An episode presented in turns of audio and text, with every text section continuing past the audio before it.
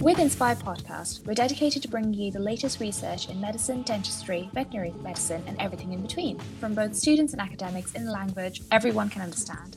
If you want to get in touch, please email us at inspirejournalpodcast@gmail.com. You can find our website at www.inspirestudentjournal.co.uk, where you can access original research and articles from students, or find out about how you can get involved.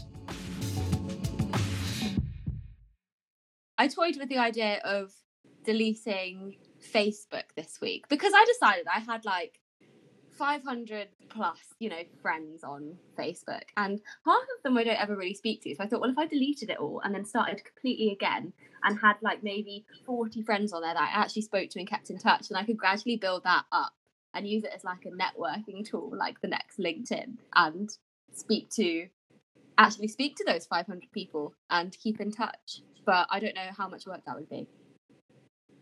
500 people that you are constantly in contact with. Well, I read a thing about people who have this spreadsheet, and they keep a list of their people, and they make a thing to check up on these people every month. So you're constantly oh, how's it going? How did your book release go? Or how was your presentation last week? Just every month, you just send a little message. You've kept in touch. You've touched base. And then if you need something. That's networking tips right there, I suppose. That sounds like a full-time job. Yeah. You used to spend all day just sending messages to people, just checking on hi, how's your cat? And they'll be how did you know I have a cat? I'm I stalked you. I know, yeah. Anyway, have you guys heard of Dunbar's number? Because this makes me think of that. Obviously, in my past life as a psychologist and biological anthropologist, Dunbar's number is quite a fun concept. Have you guys heard of it before? Doesn't ring a bell. I feel like it rings a bell, but I can't remember what, why, who is Dunbar. It's relevant in social networks. So it was proposed, and it holds a bit of water, but it is basically theorized that 250. So Dunbar's number is 250, and it's supposed to be the number of people that we can make a genuine connection with at any one time. So it's kind of theorized as you can think of it kind of the capacity of a human's social network, basically, and any more than 250. And it's theorized that you lose you lose the personal connection, and people become more, distant, basically. So only up until that point. And it's been tested lots of times. For example, I think they did a study where they looked at the average number of friends that people have on Facebook across the whole platform. And at the time when they did it, it was about 250. But obviously then that's the assumption that people actually have their real friends on Facebook, which lots of people don't, or people you've lost contact with. So this is quite an interesting... there has to be a limit, right, to the human social network capacity. But it's just I almost don't see it as necessarily a hard figure, but just a conceptual point of what is the limit and actually know.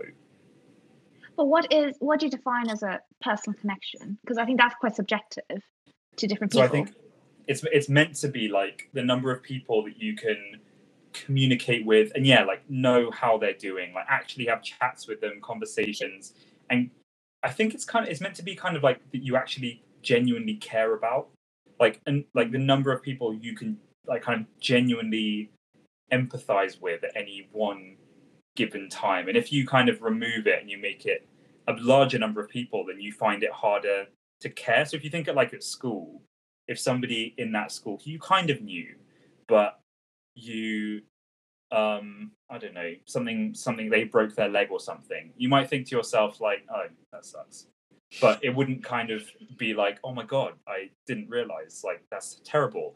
Whereas if it was somebody maybe in your year group within that smaller section, you might be oh my God, and they may not be a close friend or anything like that, but it just elicits a bit more of a reaction. So there's this idea that human groups were intended to live in small units that didn't exceed this number, because if they did, then things don't work as well. And you can draw lots of conclusions from it, but I just think it's an interesting concept, really. It's quite a lot. That 250 is quite a big thing. Yeah, I think to be able to message, if you if you did message those people or text those people on a regular basis, you'd spend a lot of your day, like, because then they reply, then you reply, then they reply. Before you know it, 4 hours have gone by, and what have you achieved? Well, you've had a nice chat, to be fair. I take that back. But do you know what I mean? Like, I suppose it would get on top of you, wouldn't it? Well, I guess it's not meant in, like, a social media context, because, you know, like, it, just because you have a connection with this around 250 people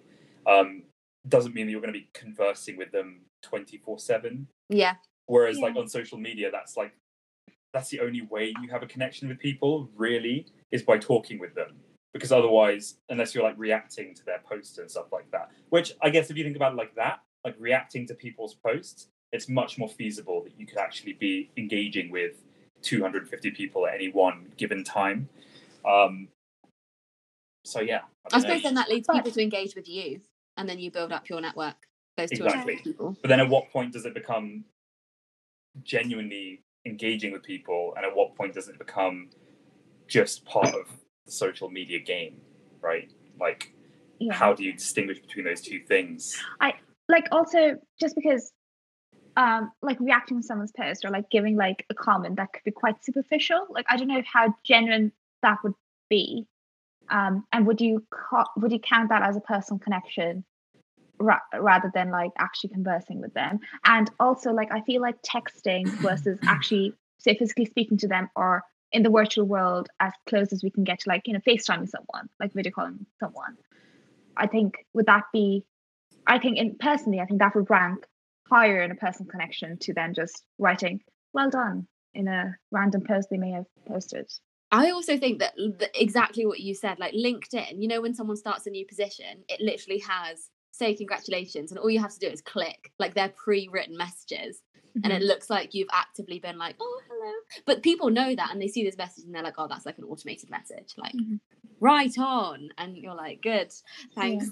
That's not you. Exactly. I think it literally highlights why this concept is so hard to study, because it's just, nowadays we have so many like weird ways of engaging. And also the fact that engagement with people has become like an industry in itself. So it further skews the boundaries. But you have like social media influencers who have, I would say, disproportionate engagement, but not necessarily disproportionate connection with people. But how do you separate their just business engagement with their actual real life connections? Very, very difficult. So yeah, it becomes like quite a hard thing to like peel apart, really. But I do think it's an interesting concept because obviously, like we've talked about it in previous episodes, that people are, you know, lots of people are quite miserable nowadays, and you know, like that kind of that feeling that people get of being in a room with tons of people and yet still feeling lonely at the same time, and this is thought to kind of contribute to that we're connected to so many people nowadays that actually it dilutes the quality of connection, and it makes the isolating effects of social media. Yes, exactly. So you know, it's a hard one, but, which I think has become even more kind of, if you talk topical, like in the past year, I feel like definitely that's definitely gone up. Well, I think actually it'll become more of a thing coming out of lockdown, because people won't have been around lots of people during lockdown, and then they'll come out and they'll be surrounded by people again. But we're going to have to socially readjust to being around lots of people, and it's going to be quite a strange experience.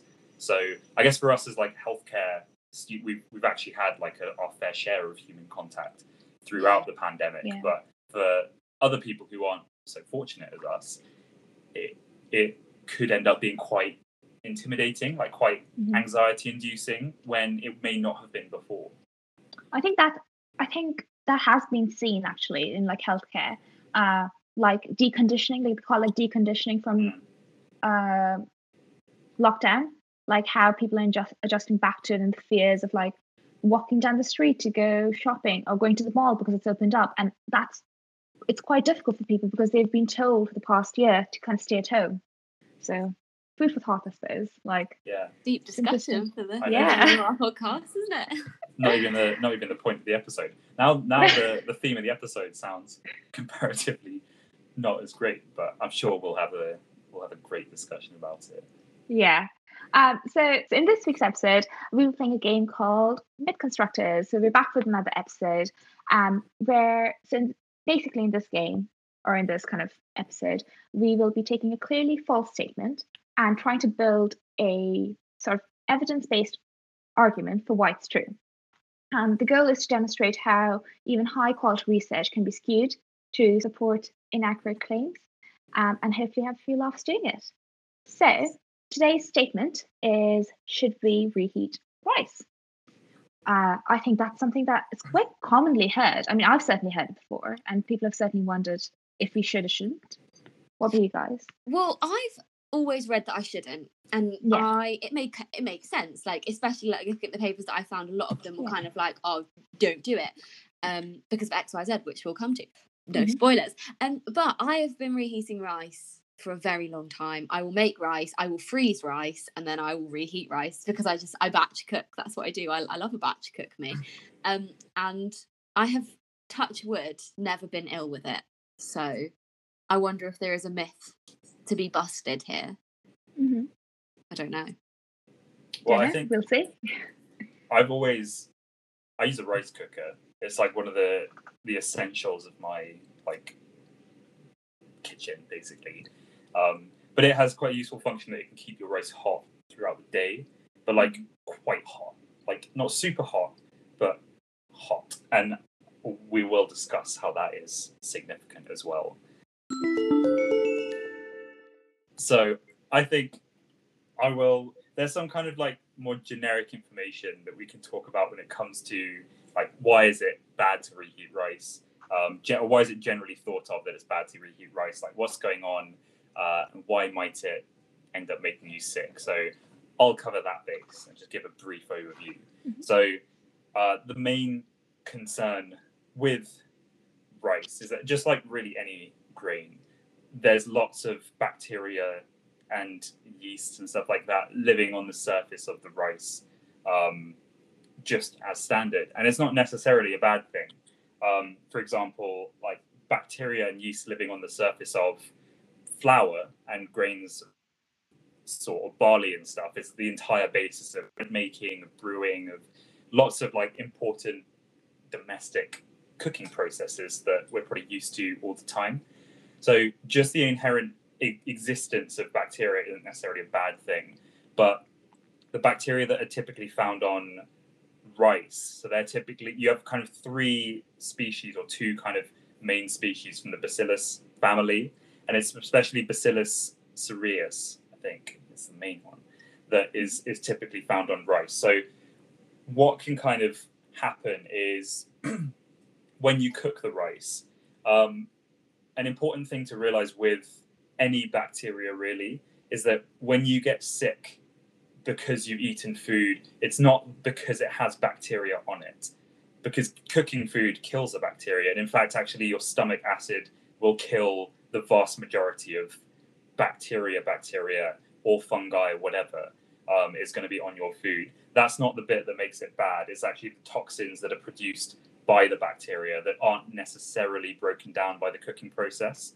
So the concern when you eat rice that has been reheated, basically, is that you've effectively cultured Bacillus cereus on the rice, and they produce a toxin called, I think it's cereotoxin or something. It's a type of enterotoxin, so a toxin that affects your stomach. Let me just see, cereulide, that's it.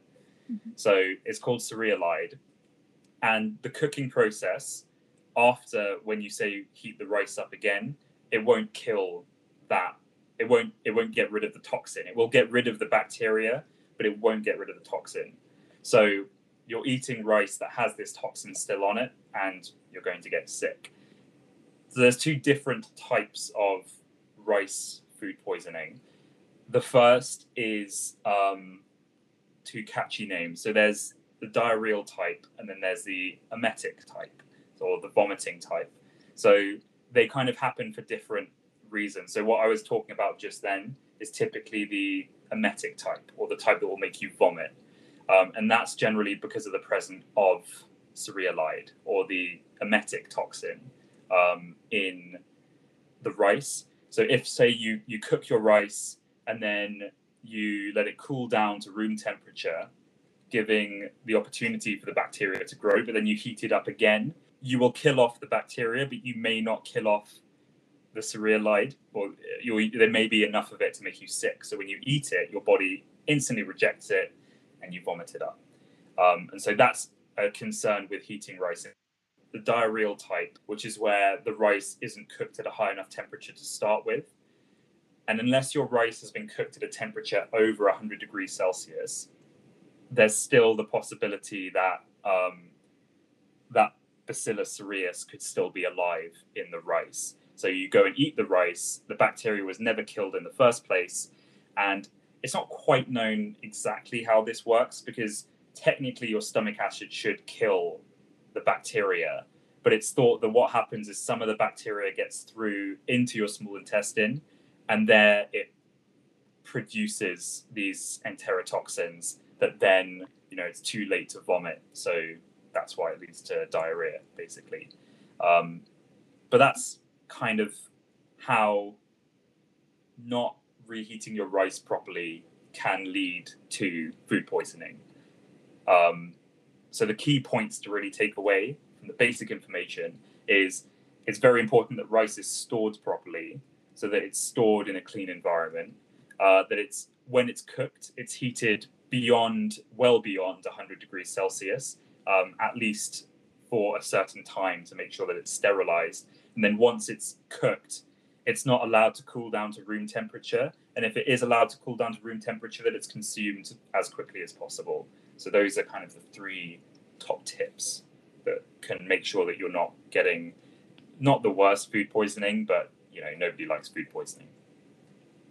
So you're saying that the emetic strain, I don't know if I've got this wrong, emetic and diarrheal are two different strains of this. Because in a paper that I found, it said that there were two different strains of Bacillus cereus,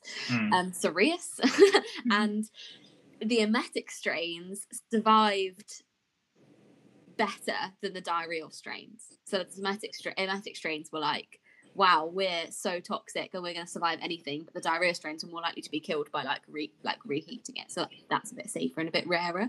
Is that similar to what you found, or was it more one strain could cause these diarrhea?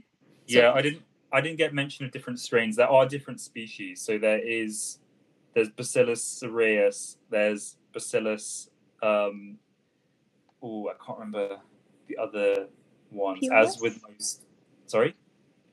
Pumilus, is that the other one I was thinking about? Yeah, that one's quite rare. There's one that's quite rare, more... that's like case studies for it. Yeah, exactly. There's one that's more, God, I can't remember. Anyway, as with most bacteria, the name is not the catchiest, but there are different species. I know that. I don't know whether it's different.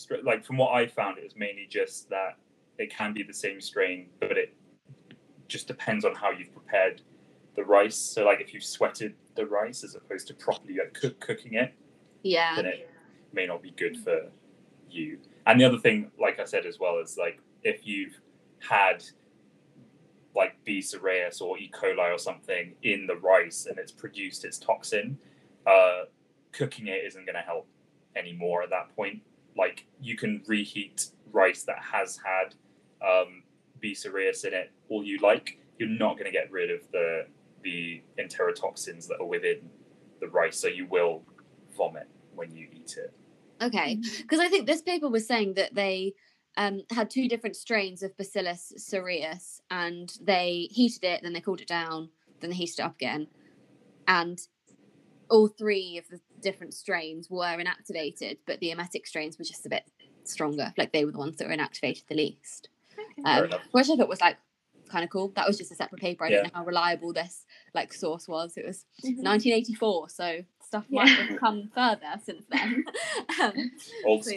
Take with a pinch of salt. Because I got a 1974 paper as well, and I think they had it was more about Bacillus cereus in cooked rice, and it was connected to a lot of takeaways, kind of Chinese takeaways, fried rice, a typical medical textbook presentation, if you will. And like they said, so their kind of tips from their research was that rice should be boiled in like small quantities on several occasions during the day, thereby reducing the storage time before frying, because that's what a lot of restaurants reported for batch cooking. So that kind of comes back to their batch cooking method, because in a restaurant, obviously, you can't cook individually. It's quite difficult to do that. So they said that it should be cooked in small quantities, but you can do it several times. So you reduce the storage time before frying. And then after boiling the rice, so that comes back to like, you go above 100 degrees because boiling is over 100 degrees. I assume, but they didn't give a temperature there. Should either be kept hot or not less than 63 degrees. So that's probably coming back to like a slow cooker point, Sam, where like it keeps it quite hot. Mm. Or you cool it really, really quickly, transfer it to a refrigerator within 2 hours of cooking. So it shouldn't be left out at room temperature for a very long time. And for cooling the rice, especially for large bulks of boiled rice, will be hastened by dividing the product into separate portions or spreading the bulk in a clean, shallow container. So quite common stuff, like common logic stuff, but like I think a lot of people just don't think about it because, you know, why would you? Well, yeah, sometimes you batch cook and you leave it to cool on the side, don't you? And then you shove it in the freezer and it's been 4 hours and you just think, oh, whatever, it'll be fine. Yeah. And they said apparently the temperature range that they found is like you should never leave boiled or fried rice in warm conditions between 15 degrees to 50 degrees, which is like your warm room, like that is your room temperature basically. And they also had a comment about beaten egg. So they said the beaten egg used in preparation for fried rice should be freshly prepared, which I don't know why it wouldn't be, but yeah. Well, I suppose, does that mean that like if you did make fried rice and you reheated it, you would like the egg wouldn't be safe either? Is that what they mean? I don't know. Is that what maybe I I'm not entirely sure, but that's so from the 1974 picture paper. They're saying you can't leave your rice at room temperature at all. They're saying for not more than 2 hours, I think. Okay, I was going to say so, like you have to go to the Arctic to eat it. That's hard. So they said for more than 2 hours. So cooked rice can be. So under no circumstances, therefore, should cooked rice be stored at kitchen temperature for more than 2 hours. So you have 2 hours to cool it down, and then you have to refrigerate it. Basically. No pressure. No pressure. 2 hours. That's it. Just set a timer. You might have to start. Yeah, I'm going to have to start setting a timer, I think. Although I did find on one of my papers that they managed to eliminate this bacteria strain completely by using electron beams. So if you had one of those in your kitchen, I think you'd be fine. As you casually do. Yeah. Like a blowtorch, but an electron beam.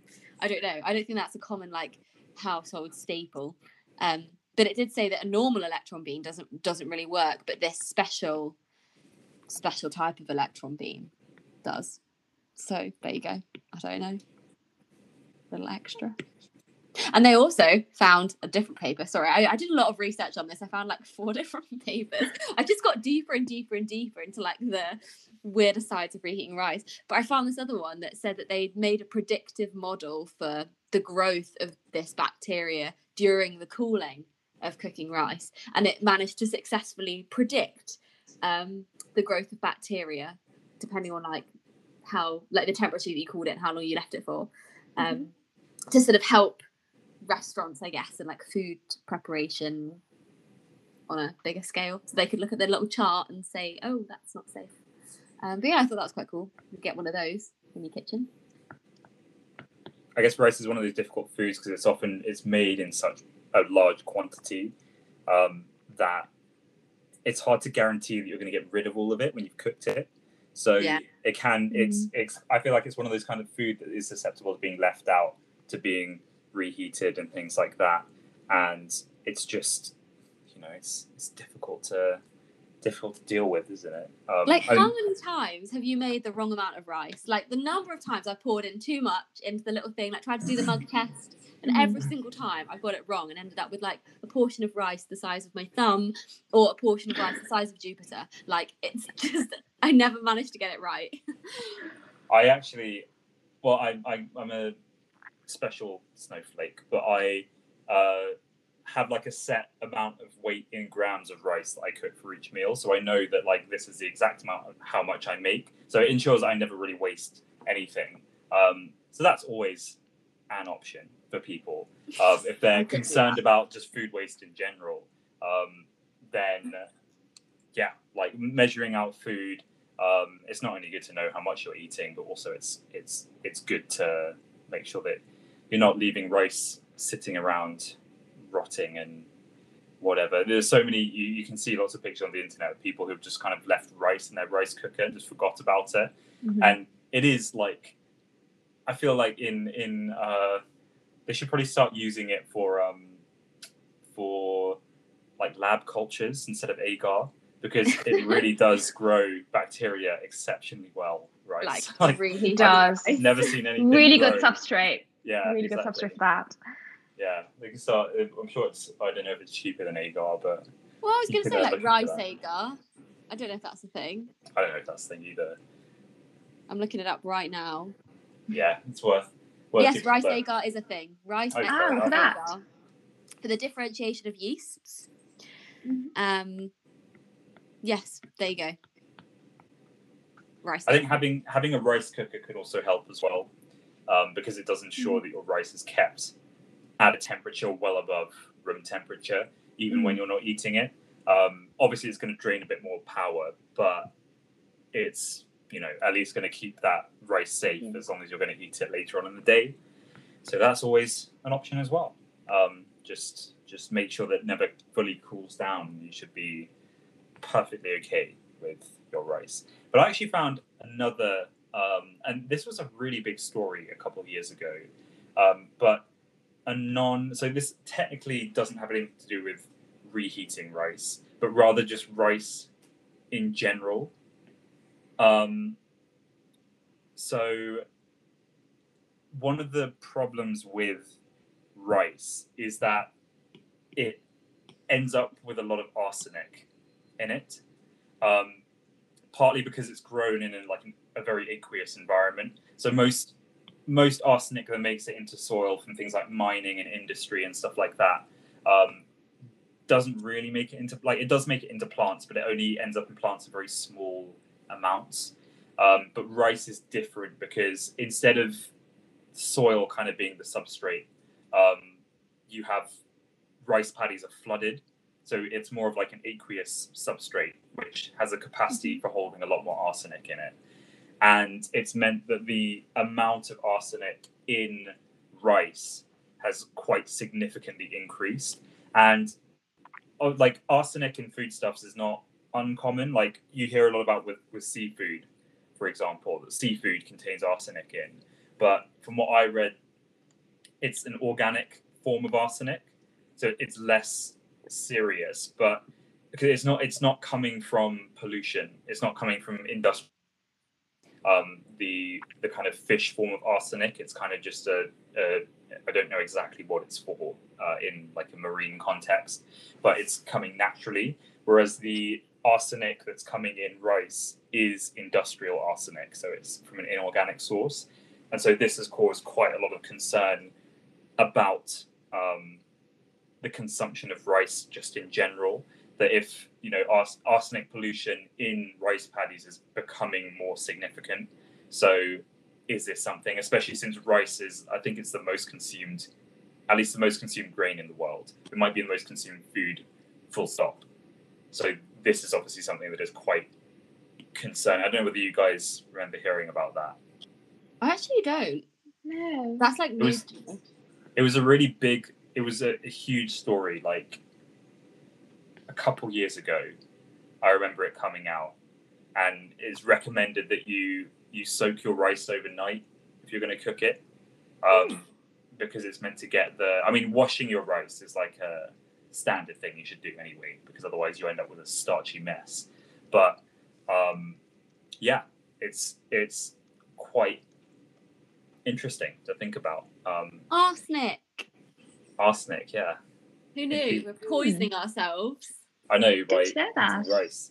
I mean, it might just be something that my mom always did. She always soaked her rice overnight.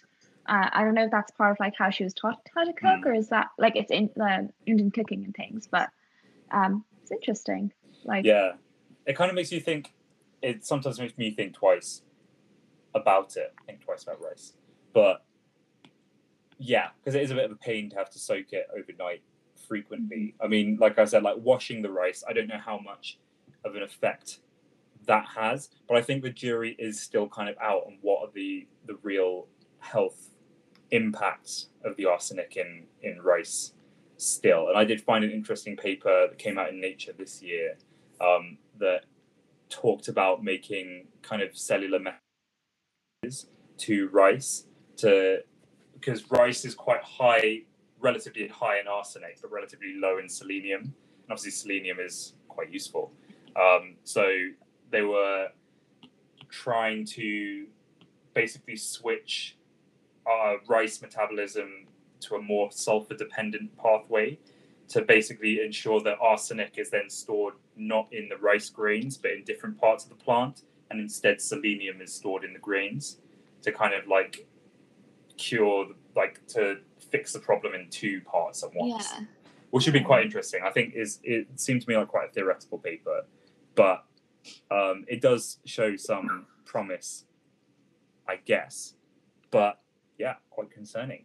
I personally, I completely forgot that. I thought it was something that only happened a couple of years ago, or that came out a couple of years ago. But actually, if you look, you can find papers from the early 2000s that talk about arsenic and rice. So yeah, food for thought. If you pardon the pun. So the answer is really no pun intended. Yeah, exactly. Like, don't eat rice at all. Well, I don't. You'll poison yourself and give yourself vomiting and diarrhea bugs. I think it's a difficult one though, because while it's easy to say rice has arsenic in it, so you shouldn't eat it, and you're going to get cancer if you eat it, because obviously arsenic is a carcinogen. That being said, some of the populations with the lowest rates of cancer in the world depend very largely on rice. It's like the staple in their diet. So Japan and there's some like countries in Southeast Asia and stuff like that where you have very long life expectancy, and you know, like the picture doesn't quite play out how you might expect it to if rice is really ridden with arsenic and if it's really having these impacts. I mean, you can make the argument, I guess, that the industrial pollution of rice paddies, it's probably too soon to see lots of the impacts of this kind of thing. So that is something to think about. But like I said, it's very unknown how much of an impact this truly has on like, you know, health and things like that in the long term. So it's very difficult to know. But obviously, I don't think we can really say. I don't think it's necessarily responsible to say everybody needs, because it's the most eaten food in the world. Yeah, and I think I saw something in 2015, the UK ate 150 million kilograms of rice. So yeah, like I think shouldn't get ahead of ourselves, but it is something that's interesting to think about that may become relevant in the future. Yeah, and I think there's definitely more kind of like research and stuff that needs to be done. It's one of those that needs to be explored a little bit more, I think. It's also one of those difficult situations where you can demonstrate that something, you know, this bad thing exists in our food, but then what are the long-term impacts? And at the end of the day, you can only wait and see. But the problem is, like, well, if we're waiting and seeing, then what happens to people in the meantime? It's really, because you hear about it so, and I feel like it is so much the case nowadays. Like, we do have such an impact on the planet for good and bad, and it's very hard to know like what the long-term impacts of these things are going to be, especially when that impact will not come to fruition until, you know, individual lifespans are finished. It's very hard for us to kind of look forward and care that much about what happens then. So it's really difficult to kind of make informed life choices. I kind of get balance between being cautious about things like this and then also balance between still being able to live like a normal life and not be like, I can't eat fish because of heavy metal poisoning. I can't eat beef because of antibiotics, all that kind of stuff. Like, at the end of the day, you'll be left nibbling on wood, but that probably has something in it as well. So it's just really difficult. Like, to it kind of comes back to the whole concept that you can get hurt just crossing the road. Like, yeah, that's what I'm saying. Like, have life hurts. Exactly. Like, you have to strike balance, because you can't be afraid of everything, but then, I don't know, choosing, it's a difficult one to answer.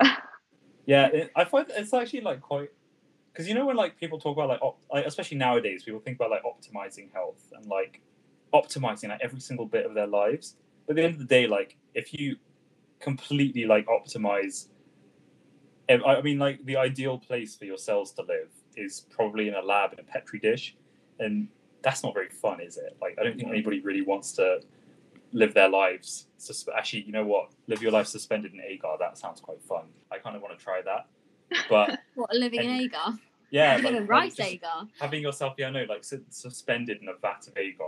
That, as long as you have like a breathing tube, that actually sounds quite fun. Anyway, like, I'm getting sidetracked.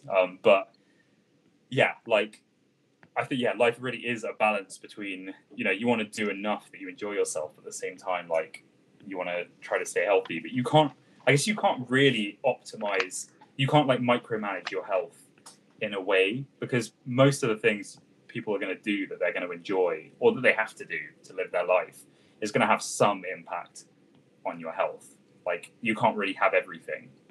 So it's a redundant concept sometimes, in terms of, like, I need to make sure I get this much of this vitamin, this much of the other, and this much of this thing. And it's like, well, it's so variable that, it's difficult to know exactly what you need. And is it going to really be worth going to the effort of doing that? It's like, even things like, okay, if putting in a clinical context, like what I see, like certain procedures, right? There are risks and benefits to as minor of procedure or versus as major of procedure. They could both have a certain amount of risks, but like risk and benefit over there, but you still get the procedure done because you require it. You take those risks on board, and then as long as you're aware of it, which is what it is, I think. Yeah, I feel like we've done another construction of the myth busting of the myth. No, we haven't. No, we did. It was never really a myth, was it? That's the thing. Yeah, like. I mean, the NHS I think government guidelines and NHS guidelines do have guidelines surrounding reheating rice and things, because there have been multiple outbreaks across globally regarding this. So I think it never was a myth, but it's good to look at. It's been interesting to look at the research and the science behind it. Yeah, and it's definitely not like a always bad to reheat rice kind of thing. Like, you have to think about, there are living organisms on that rice that are producing toxins that can make you sick. So if that rice is kept and stored and prepared in a way that will not provide a hospitable environment for those organisms, then it should be fine. Like, the answer is kind of, you shouldn't really reheat rice unless you do it in the right way.